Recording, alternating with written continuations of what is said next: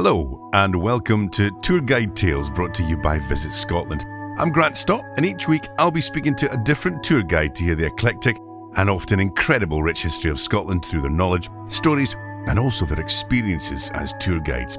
Today I'm speaking to Tanya Drawn, just one of the tour guides for Mercat Tours in Scotland's capital, Edinburgh. It's worth noting that this episode was recorded from our homes during lockdown, and also be aware that this episode will occasionally feature more macabre themes of torture and death as we hear about some of Scotland's fascinating but occasionally gory past. Even as someone who's grown up in Edinburgh, I'd never even heard of some of these amazing tales, and quite frankly, I think you're in for a treat. Let's hear the tour guide tales of Tanya Drawn of Edinburgh's Mercat Tours.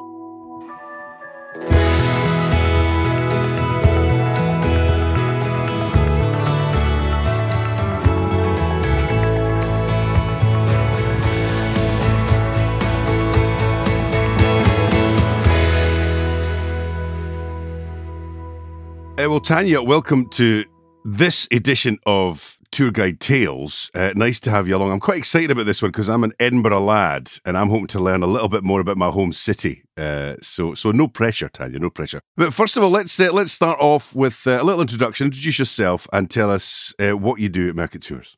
Yeah, so my name's Tanya. so sometimes you'll see me on the mile leading tours, but I'm also uh, training our tour guides so and uh, and so, sometimes creating new tours as well. So you'll often see me with a little gaggle of uh, new guides or storytellers, as we call them at Mercat Tours, putting them through their paces. So, how much did you know about the history of Edinburgh before you got involved in this? I knew, uh, well, I thought I knew a fair amount. I thought I knew all the sites, but you're just you're just amazed at how much there is that you don't know about. I when I kind of started with the company and we're doing my first, you know, tours to get to know the company, I was seeing things that I've walked past countless times and just never noticed. So I think no matter how well you know Edinburgh, there's always going to be some little secret tucked away that you, you didn't know about or you've forgotten about or you've never noticed. And that's what you do at Mercat Tours, don't you? Just for those yeah. who've perhaps never experienced it, never seen it, never even been to Edinburgh, perhaps uh, you you take a group of people round some well known parts and, and sites in Edinburgh. We do, yeah. So we have a range of tours. We've got uh, history tours uh, and we've got ghost tours. We like to show people whether they're an international visitor or whether they're a local a little bit more of the city that they, they maybe didn't know about and, and fill them in with some historical detail. Yeah. Right. Well, you're going to take me on a little tour around uh, my mm. home city, and I'm looking forward to discovering more. You know, and again, like you, you know, I like to think that I know my city. I like to think I know what's going on uh, in the town, but uh, there's always room to learn more, and uh, that's what Indeed. I'm looking forward to doing today.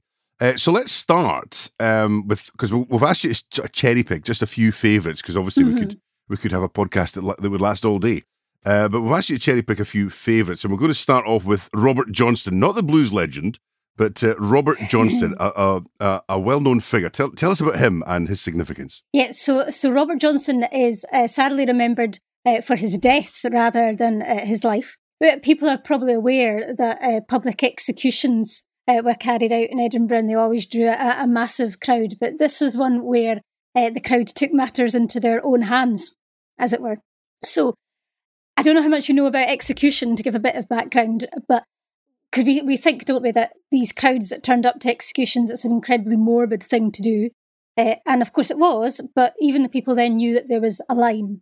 And the old style, as it became known, of execution was that there was a short drop and a short rope, uh, which essentially meant that the person being hanged uh, would be choking at the end of the rope. And it was a very long, torturous process. And people carrying this out and people watching it knew that it had to be changed. There had to be a more humane way. And so they developed a longer drop, normally with a trap door that the person would fall through, uh, and a longer rope so the neck would break. So, so what period in our history are you talking about here? When was this? So the, the change happened in the late 1700s. And uh, it wasn't too long after that that Robert Johnson uh, was sentenced to be executed. Uh, he'd committed an armed robbery and uh, he was going to be uh, hanged in front of a crowd, as always, uh, in the year 1818 uh, on the 30th of December. And as normal, a crowd gathered. Uh, he was being executed near St Giles. And so, as normal, he was taken out of his cell, and as normal, they said prayers, and as normal, they placed the noose around his neck, and as normal, they pulled the lever for the trapdoor to fall away. but then things go abnormally, and the trapdoor, for some reason, doesn't work properly. And Robert Johnson is left with his toes on the trapdoor teetering. And that means he doesn't have the length of the rope or the length of the drop, and, and he's choking. And, and this massive crowd is watching, and the officials are all watching, and they don't know what to do. They all just kind of freeze. But the crowd, the Edinburgh mob, as we call them, uh, very quickly turn and there's cries of murder and they start picking up stones and throwing them at the scaffold. And none of the officials know what to do, and now they're being hit by stones, so they just start to retreat, and the, the mob gets more and more angry, and they throw more stones, some of which, of course, are hitting uh, Robert Johnson to add to his torture. Uh, and then the crowd decide, no, they have to do something about it. So they rush forward. Some of them grab hold of him to try and hold him up and then somebody cuts the rope, apparently with a medical scalpel. And Robert Johnson collapses to the ground. And then, uh, you know, the crowd obviously haven't thought this through. So they, they pick him up and they carry him over their heads and they run up the Royal Mile heading towards the castle, uh, going where they don't know. But then they meet some officials. And so they turn round and they head down the Royal Mile and then they meet more officials, more constables. So they just uh, place Robert Johnson's body on the ground and all just kind of disperse back into their houses. And the officials find Robert Johnson's uh, body, don't know if he's alive or dead. So they do a test, they cut into his vein uh, on his wrist. And I, I know they don't bother taking a pulse. No, no, no. They cut the wrist and uh, blood pumps forth. And so, oh, okay, yes, he's alive, he's survived. So they take him back to his prison cell. And once he's re- recovered a bit and he's revived and he's able to stand on his own two feet, they take him back to the scaffold, place the noose around his neck, and this time the trapdoor works. So, although that hanging was quick, the whole process is possibly the longest hanging in recorded history. Wow. So, yeah. It's it's it's interesting, isn't it? You hark back to the, the Edinburgh mob, as you mm-hmm. call them, and it was a bit of a spectator sport back Absolutely, then. yeah. And and there's there's echoes of this, I think, in the, in the tour that you do because it's obviously very popular and people are fascinated yes. by these stories, and you can take them to the actual spot. That's right. Yeah. On the high street where, where it actually happened. Yeah, yeah, we can stand exactly where uh, Robert Johnson's uh, scaffold was, and in fact, there is uh, a story that uh, he haunts the place, and it's a bit confusing when you stand there because it's it's about it's St Giles uh, Church, and if you look at the front of St Giles and kind of go around the corner to the right hand side, there's a, a, large staircase going up to a big door, and he said to to float through that staircase uh, because at the time the staircase wasn't there. Uh, so yeah, you can literally our guides can stand in the very spot where people apparently saw his ghost and, and tell wow. the story, and you can imagine because obviously some of the buildings have changed, um, but some of them have changed remarkably little. So you can really get the atmosphere and imagine that, you know, these people we're talking about were looking at the same thing, standing in the same spot. Yeah, it's it's remarkable our fascination with the gruesome, isn't it? Uh, it really is. Mm-hmm. Um, yes, absolutely. So, so that's uh, that's Robert Johnston. We also have the rather mm-hmm. intriguing name. This is a new one on me, Johnny One Arm. Tell me about him. Ah, okay. So Johnny One Arm uh, you'll be glad you don't know Johnny One Uh, he people know that Edinburgh's very haunted. Uh, you know, I think there's a lot of uh, buildings that you know people associate with being incredibly haunted, but the streets are too. And for a very long time, people uh, were regularly reporting seeing this strange apparition. So first they would hear this noise behind them, this uh, like a step but very dragging. And if they did turn round, they would see this very ghastly figure uh, a man with only one arm. Uh, he had a pistol around his neck and he was dragging very broken legs behind him. And all of these uh, clearly identify him as John Chiesley. Uh, John Chiesley uh, lived in Edinburgh, in Dalry specifically, uh, in the late 1600s. And he'd done fairly well in life. He earned a good amount of money and he wanted to spend it all on drink and gambling and, and women, uh, but he couldn't uh, because he had a wife and 10 or perhaps 11 children. He could never quite remember. And uh, whenever he came home, they were always, you know, nagging at him and saying, Where have you been, John? And when do we get to spend any time with your daddy? And I need new shoes, daddy. And I haven't eaten in a week, daddy. And he was just, it was too much for him. Uh, so he and his wife decide that it's time for a divorce. And they go to a divorce court because somebody had to sit and decide if you could get divorced. And the person that uh, sits on their case is a very prominent uh, judge, Lord President of the Court of Session, Sir George Lockhart. And he decides that, uh, yes, uh, these two should absolutely be divorced and that John will have to pay his, his wife £93 a year for the upkeep of the children, uh, which is a vast amount of money at the time. So John is incredibly angry and he starts screaming in the court that uh, he will have his revenge on this judge. But I imagine that lots of people have threatened this judge over time and he doesn't really think much of it. And uh, occasionally there he hears that he's made further threats. But then it appears that John Chiesley has moved down to London and George Lockhart just carries on until the following year, 1689, uh, on Easter Sunday. He goes to the Easter service. And there is a strange man pacing around at the back of the church for a while who leaves before the service is finished. And George Lockhart thinks nothing of it. Edinburgh has its characters. But after the service, he returns home. And as he's getting to the top of his closest street, uh, there's a, a, figure at the top of it who kind of nods at him in greeting.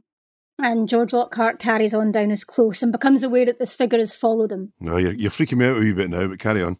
Whoa! so he, he starts to starts to quicken his pace, you know, just a, a little bit. He's not normally a nervous man, but something doesn't feel right. And the footsteps behind him quicken too.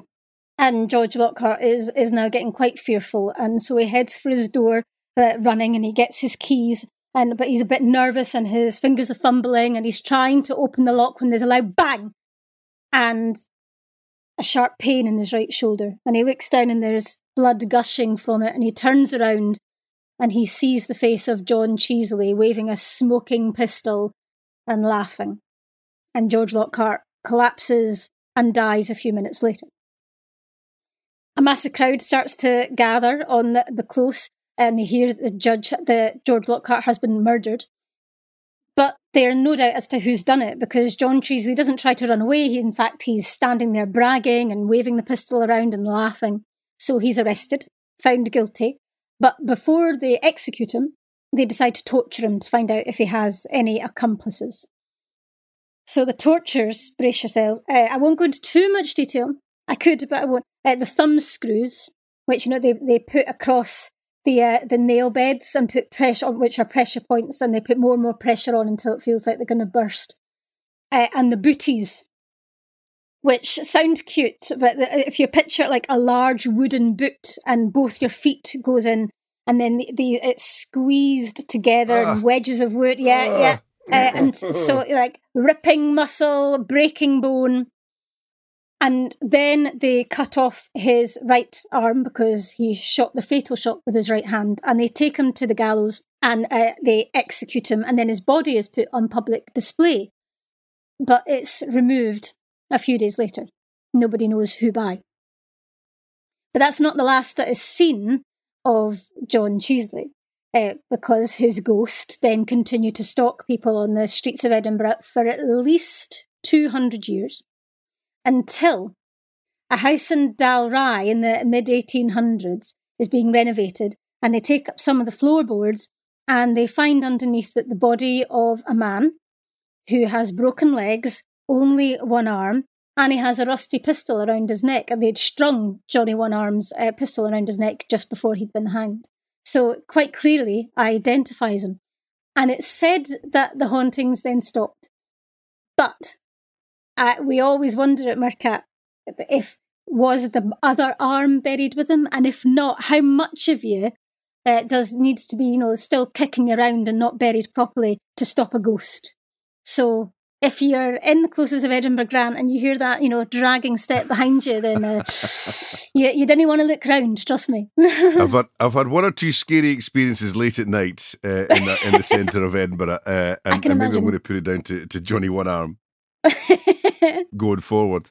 Um, but I love this. I mean, there's so many because of the history, because of obviously how far back this this wonderful city goes. There are these wonderful hauntings, uh, and there's another yes. one, uh, and in another area of Edinburgh that I'm very familiar with, Morningside, uh, the Green yes. Lady of Morningside. Now, I've heard about the Green Lady before. Uh, tell us about her. Oh, this is one of my favourite stories. So, um, I'm going to take you back. I want to uh, I want you to imagine that you're at a party, and the party is in the year 1712. Uh, so, so try and picture the scene at the you know, people from the highest ranks of society in Edinburgh are all there swanning around, a bit of dancing, and the men are probably talking war and politics and the, the women marriage prospects. And all of a sudden, the doors open and a man walks in, and the man is well known to everybody, but he has a handsome stranger with him. And so all the young ladies get excited at this handsome stranger and they're all looking at him. But then one young lady's eyes look at him and then fall to the floor disappointed because it's not who she wanted to see. And uh, this young lady is called Betty Pittendale, and it's her story that I'm going to tell you. So we're not the only ones looking at Betty at this party. Her uh, parents are looking at her too in utter despair uh, because Betty is going to be a spinster at this rate because she's still not married and she's almost 25. Oh uh, so, so things are not going well. Yeah. and uh, they just desperately want her to, to get married. And also looking at Betty is Sir Thomas Elphinstone. Uh, he is much older than Betty, he's 40 years her senior, uh, but his wife had died a long time ago, and his own children have grown up and left home, and he's very lonely and he wants to marry again, and he's decided he wants to marry Betty. And her parents are thrilled uh, because he has land and title. He owns a beautiful house in, in Morningside. He is much older than her and he is known to have a very quick and quite violent temper, but no, it, it's worth it for his place in society. So Sir Thomas continues to woo Betty, but really she's reluctant because she is in love. She'd recently been to London, and when there, she'd met a man called Captain Jack Courage, and the two of them had only met a few times, but they'd fallen deeply in love. And then he was call, called off. He's a soldier and he's called off short notice, and she hasn't heard anything from him since. And as he's a soldier, she's starting to fear the worst. And she thinks, well, perhaps, perhaps I should just marry Sir Thomas.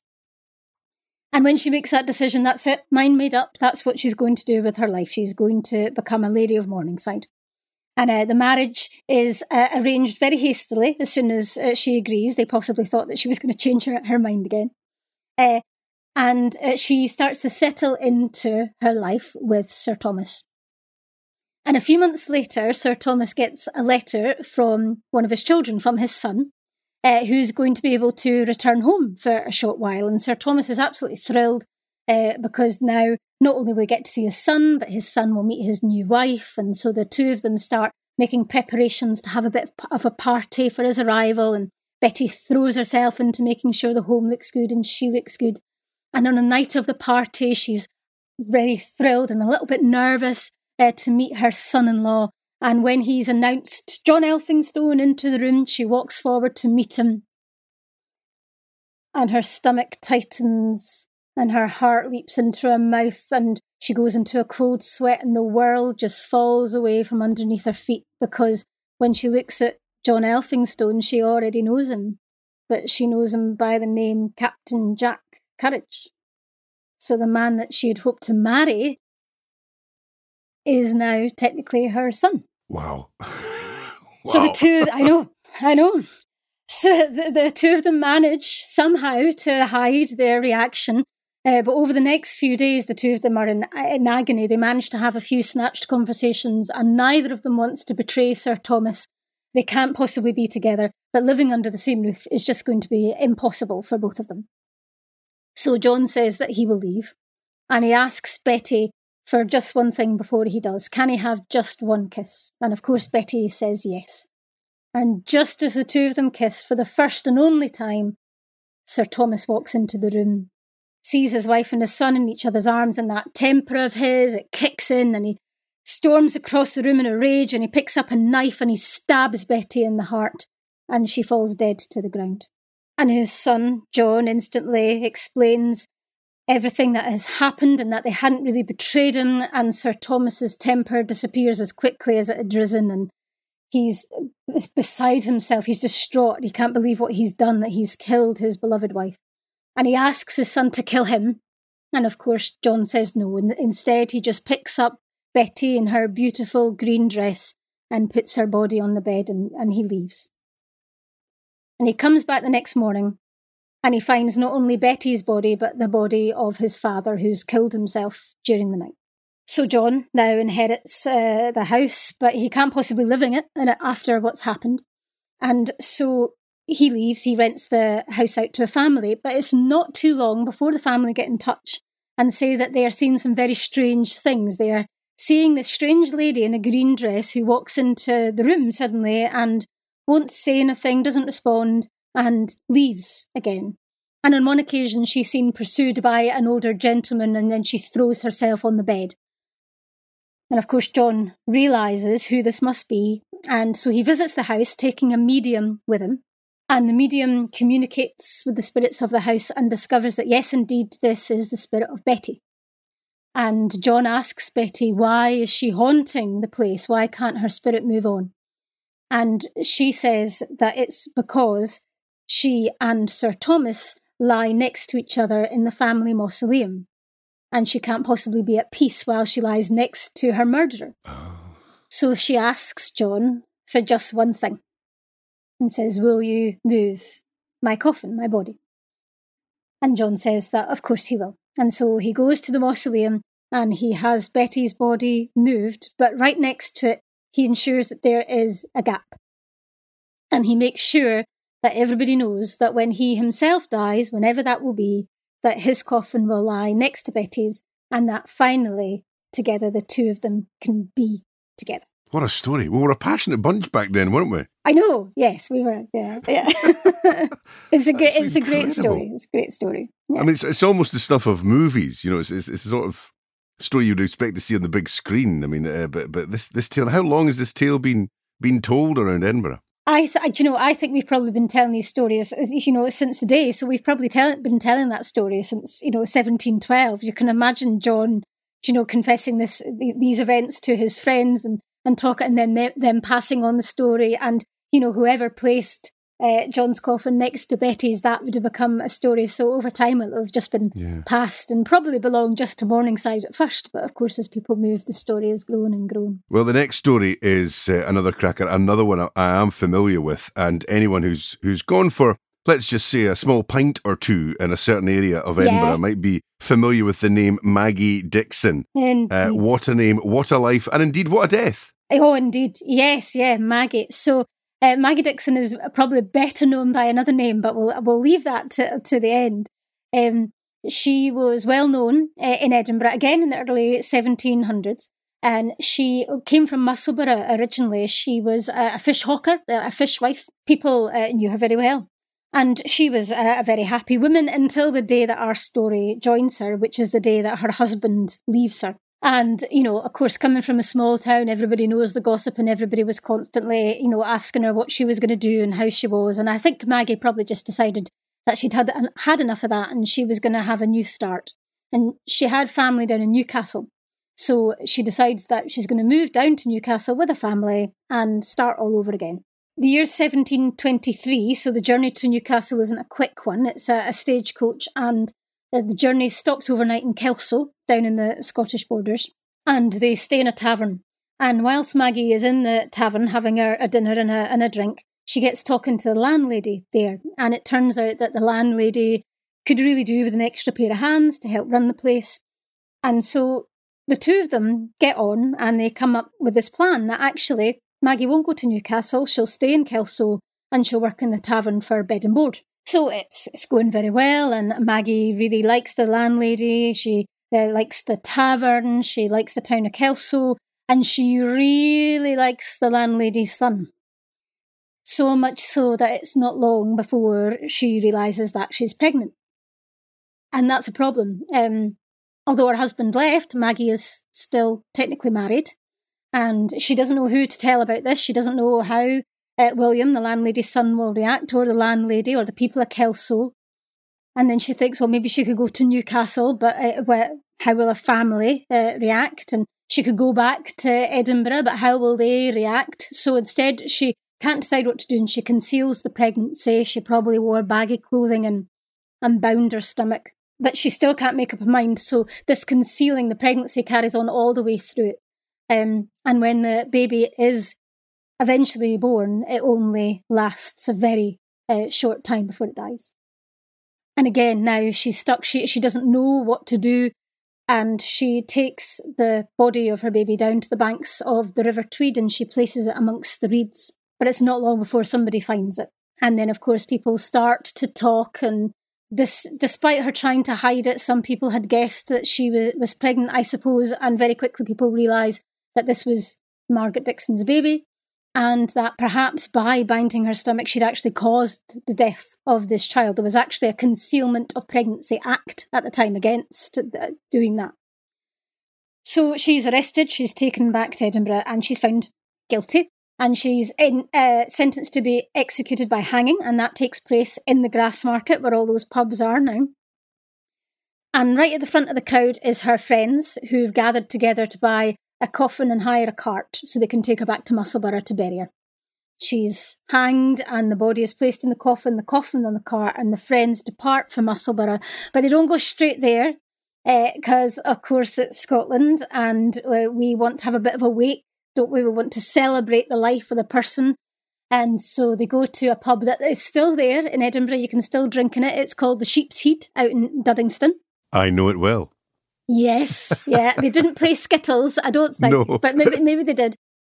Uh, there's a very famous Skittle alley there, if you if you don't know. So they're in there and they're raising glasses and telling stories. Tim Maggie, Tim Maggie, and they're having several drinks. And Tim, Ma- they realise actually we really need to get back to Maggie and get her to Musselburgh. So they all pile out of the tavern and they start onward to, to Musselburgh. And every now and again there's a strange noise, but they've all had a few and they're blaming it on each other. And they get to Musselburgh, they, they get to the graveyard, and it's only then that they realise that perhaps the noises are not coming from each other. Because this kind of moaning and groaning that's a little bit muffled seems to be coming from the cart. And as they're all looking at it very quickly, sobering up, they swear that the coffin moves and they all brace themselves and I imagine there was a lot of elbow shoving and trying to decide who was going to be the one that was going to open the coffin, but one of them does. And when they do, Maggie has colour in her cheeks. And they can't quite believe it, but she seems to be breathing. And they open up a vein, because remember, that's how we test if people are alive or dead or not in Edinburgh. Open a vein? Uh, I know. And there's, but and Maggie's alive, and they, they cannot believe that this woman has survived. Uh, but she has. And the, news spreads far and wide, and people are coming to see Maggie. People are throwing about theories as to how this could possibly be. Was it the jolting of the uh, the cart that brought her back to life? What, you know, was it intervention? What was it? People are sending money to Maggie to try and help her. Uh, the ministers and churches are telling stories and comparing her to, you know, Lazarus rising from the dead. And the greatest legal minds are in a tizzy. They don't know what to do because they'd sentence this woman uh, to, you know, to be executed. And normally, uh, the outcome of an execution is that the person dies, and, and that's not happened. So they don't know should, should they, you know, should they do what they did with Robert Johnson? Should they be uh, hanging Maggie uh, again, or you know, or, or does this? She's been hanged and she survived, so perhaps that's the outcome. And then, of course, there's the question: Well, could could this be God's will? And so, of course, as soon as that's suggested, that's it. Maggie Maggie has to be left to live her life, and live her life she does. A very long, very happy one, uh, with lots more children. And uh, she is known throughout Edinburgh and beyond, but not so much as Maggie Dixon anymore, but as half hang it Maggie. Absolutely wonderful. And, and as you say, you can visit the drinking establishment named after her uh, to yes, this day as well. There is indeed one, yeah. Yeah, yeah, and I wonder how many people drinking it and, and know her story. You know, it's the uh, yeah, it's a it's a fabulous one. I was aware of the story. I was aware of the fact that they didn't succeed with the hanging, but I wasn't so aware mm. of the backstory to it all. So so that's filled in a few gaps for me. And something else I love about you know taking a trip around Edinburgh. Some I, t- I took a, a staycation uh, uh, a few years ago and nice. took the kids around Edinburgh and took a couple of open top tours and and what, what you you enjoy seeing is is bits of the city that you know, you can walk past, you can drive past, you can, you know, can be part yeah. of your commute for years and years and years, and you don't really take it in. There's so many eclectic, remarkable architecture. So, mm-hmm. give us a couple examples of things that people who may live in Edinburgh, who may have visited Edinburgh, may be familiar with Edinburgh, but have just walked past and perhaps not noticed. Yeah, there's a very significant piece of a building there. Give us because you've got you've, you've picked a couple for us. Yeah. Okay. Uh, so one of my one of my favourites is uh, on the Royal Mile itself. Uh, funny that most of mine are concentrated on the Mile because that's where our tours run. Uh, but yeah. if you head down the Mile on uh, the the north side, uh, just before John Knox House in the Storytelling Centre, there's a street close called Paisley Close, and up above it there is a beautiful carving of uh, a young boy's face and there's a phrase underneath it. And I couldn't believe how long I'd uh, been in Edinburgh before I'd heard this story. So, in, in a night in 1861, there is this almighty uh, rumbling and then this huge crash. Uh, the people of Edinburgh must have thought there'd been an earthquake, and they all run out of their houses uh, in the middle of the night. And the building right at the top of the street, Paisley Close, had just collapsed and there's just rubble and clouds of dust and people running to, to try and help.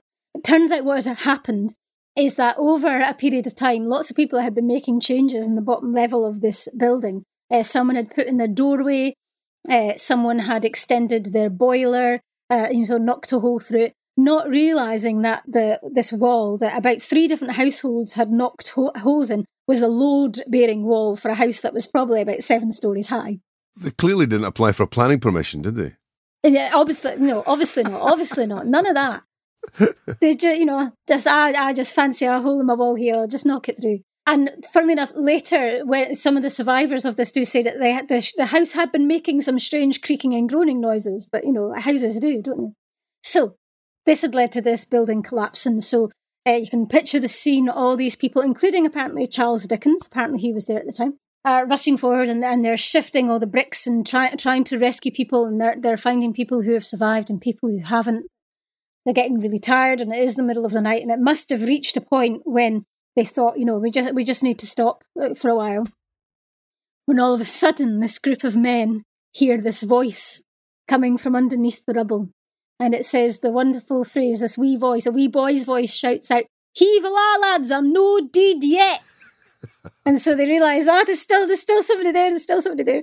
And so they're lifting away all the bricks and, and eventually find this wooden beam and this uh, this lad who is about 12 years old, I think, stuck under this beam. And his name is James or Jamie McIver. And he, he survives, and of course, he becomes a very famous and well known uh, as a result of this. And uh, when they uh, rebuild the building, they carve a face. I don't know whether it actually is a resemblance of. He was a very handsome lad, if it is, but they put in his face and they put in his last words underneath it. But when you actually stand and you read it, it doesn't say, Heave away, lads, I'm no deed yet. It says, Heave away, chaps, I'm not dead yet.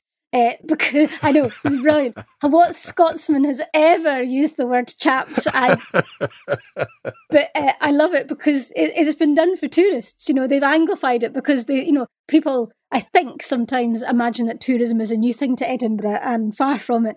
Uh, so I think you know they were probably. I, I love to imagine that they were starting to carve it, and someone said, "No, nobody will understand it if you put lads and you spell deed but that way. You can't. Deed doesn't have an eye in it. What are you doing?" And um, so so I love it that you can read this wonderful story, but but you know we've we, have we have not put the Scots in for the sake of the tourists. Heave away, chaps. I think I much prefer heave away, lads. Yeah, uh, definitely, definitely. Yeah, heave away, What a great lads. story! Yeah. I'm going to look out for that yeah. next time I'm down the high street. Definitely. Yes, do do. It's wonderful. Wellhead. Mm-hmm. Tell me about this. This this is going to be a new one to me. Right. Okay. So yeah, th- there are several wellheads uh, still in Edinburgh uh, from when we got the, the first water uh, supply in, these wells on the Royal Mile.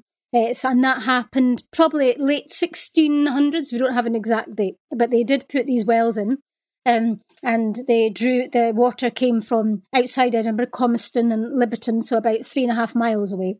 And uh, you know, the, there's a gravity fed system, which is all very complicated and fascinating if you're into engineering. But the bit that fascinates me is uh, the wellhead itself, which is uh, in fact, just down from Paisley Close, uh, outside uh, the entrance to John Knox House. And um, people would uh, gather there, of course. Is that, is that that big square? Is that that big square building? That that little square? Yeah. What looks like a little outhouse? Yes, yeah, that's, yeah, looks like yes, I know, you know yeah, it is. yeah. So that is the well. It doesn't look like a well now because the you know the pump handle and everything is gone. It is just the, the kind of um, the bricks around, if you, if you like. So people would have gathered there, or you know, sent members of their household out to to get water. And uh, apart from the fact that it's a, an interesting piece of, of history, Uh, they had wooden pipes, which you can still see uh, some of in the Museum of Edinburgh. What I love about it is that it's a bit of archaeology uh, in action. So if I take a group there, what I always try and do is get somebody to imagine drawing the water from the well. So you explain where the handle would be of the pump and they, they start to use it. And then, you know, you explain that, well, the bucket of water is going to be heavy and you're holding it. So you, you need to, you need to brace the bucket and automatically they'll, you know, they'll put their knee underneath and they'll, they'll rest their foot on the, uh, on the side of the, the wellhead. And then I'll ask them, right, okay, what if you're left handed? And so they'll stop and, you know, they'll do everything in reverse because, of course, then you need to use your left hand to use the pump. And what they suddenly notice at that point is that when you look at the wellhead, uh, you can see uh, on either side little recesses where people's feet have been. Thousands and thousands of feet have stood while they've braced their buckets when they've been getting water. And on the left hand side, it's a very, very worn down part.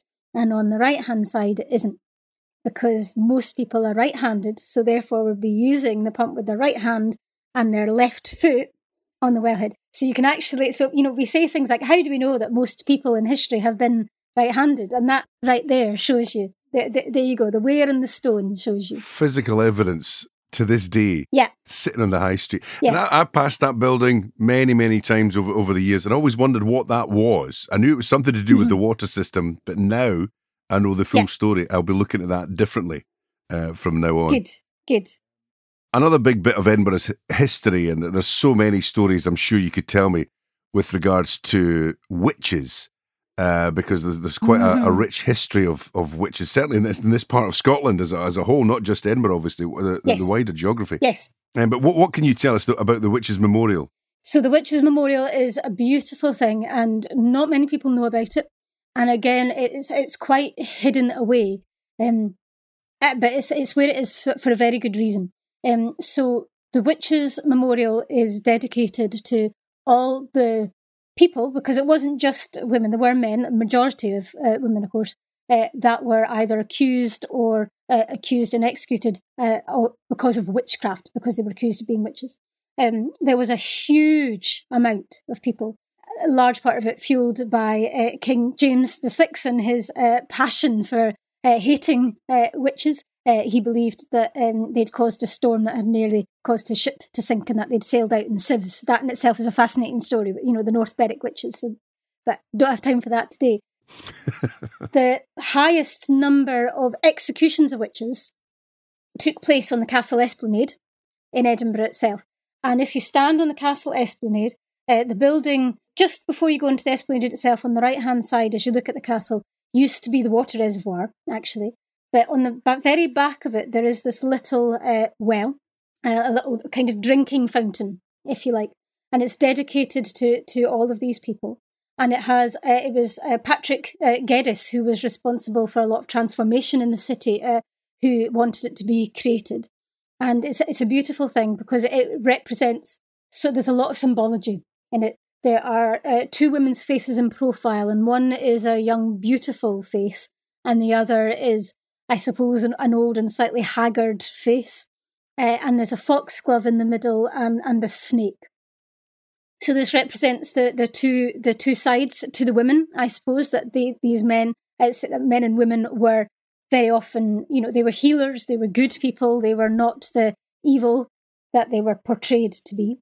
Uh, the foxglove represents the the kind of dual use of what they were doing because a lot of these people were, of course, healers, but they're associated with, I don't know, potions that you know and doing nasty things with, with the things that they could concoct mm, witchcraft and the foxglove eh, you know for if those some people don't know it can be used in small doses uh, to to knock people out if you need it for an operation or you know to to help you sleep but too much and it, and it kills.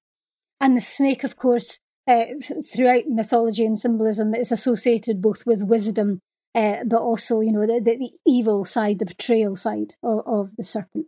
So it's this wonderfully beautiful and very symbolic thing uh, that not many people know about.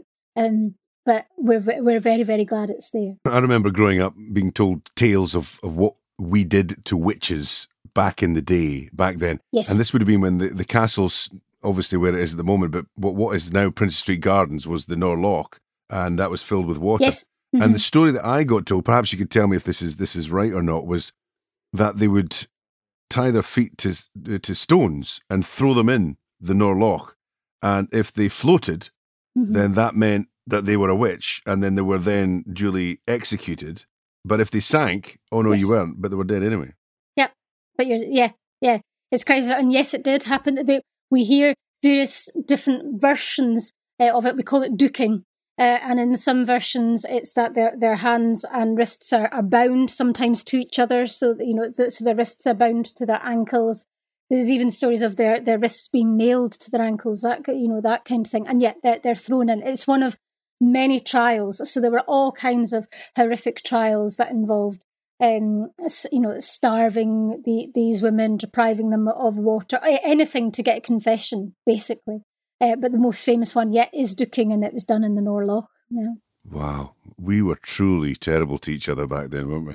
Weren't we just? Yeah, and it is. it always strikes me that you know they often you, you you often hear that these kind of accusations would escalate if there was disease around or something. No fingers would be pointed at these people for causing uh, these things. Uh, and in actual fact, the very people that you should have turned to, because uh, you know half uh, the vast majority of these people were healers, or were just I don't know a bit smarter than those people around them, or were a little bit odd and eccentric, and you know. And I, I think. Yeah, yeah. yeah I, I think they're the very people that we had the need for, and instead they were persecuted, and, and we we, we killed them instead.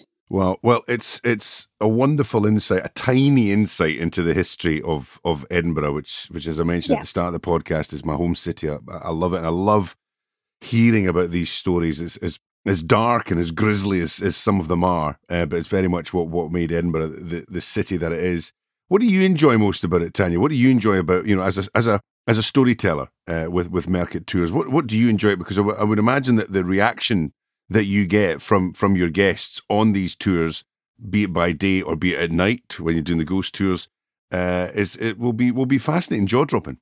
Yeah, it is, and it's it's it's difficult to kind of sum up the the favorite part. I suppose what we love or what I love most about it is uh, we have a motto uh, at Mercat Tours. Uh, the motto is "History is a damn good story. What it needs is a damn good telling." And I think that you know that sums up that our history is, history is stories, and we love sh- we love sharing them.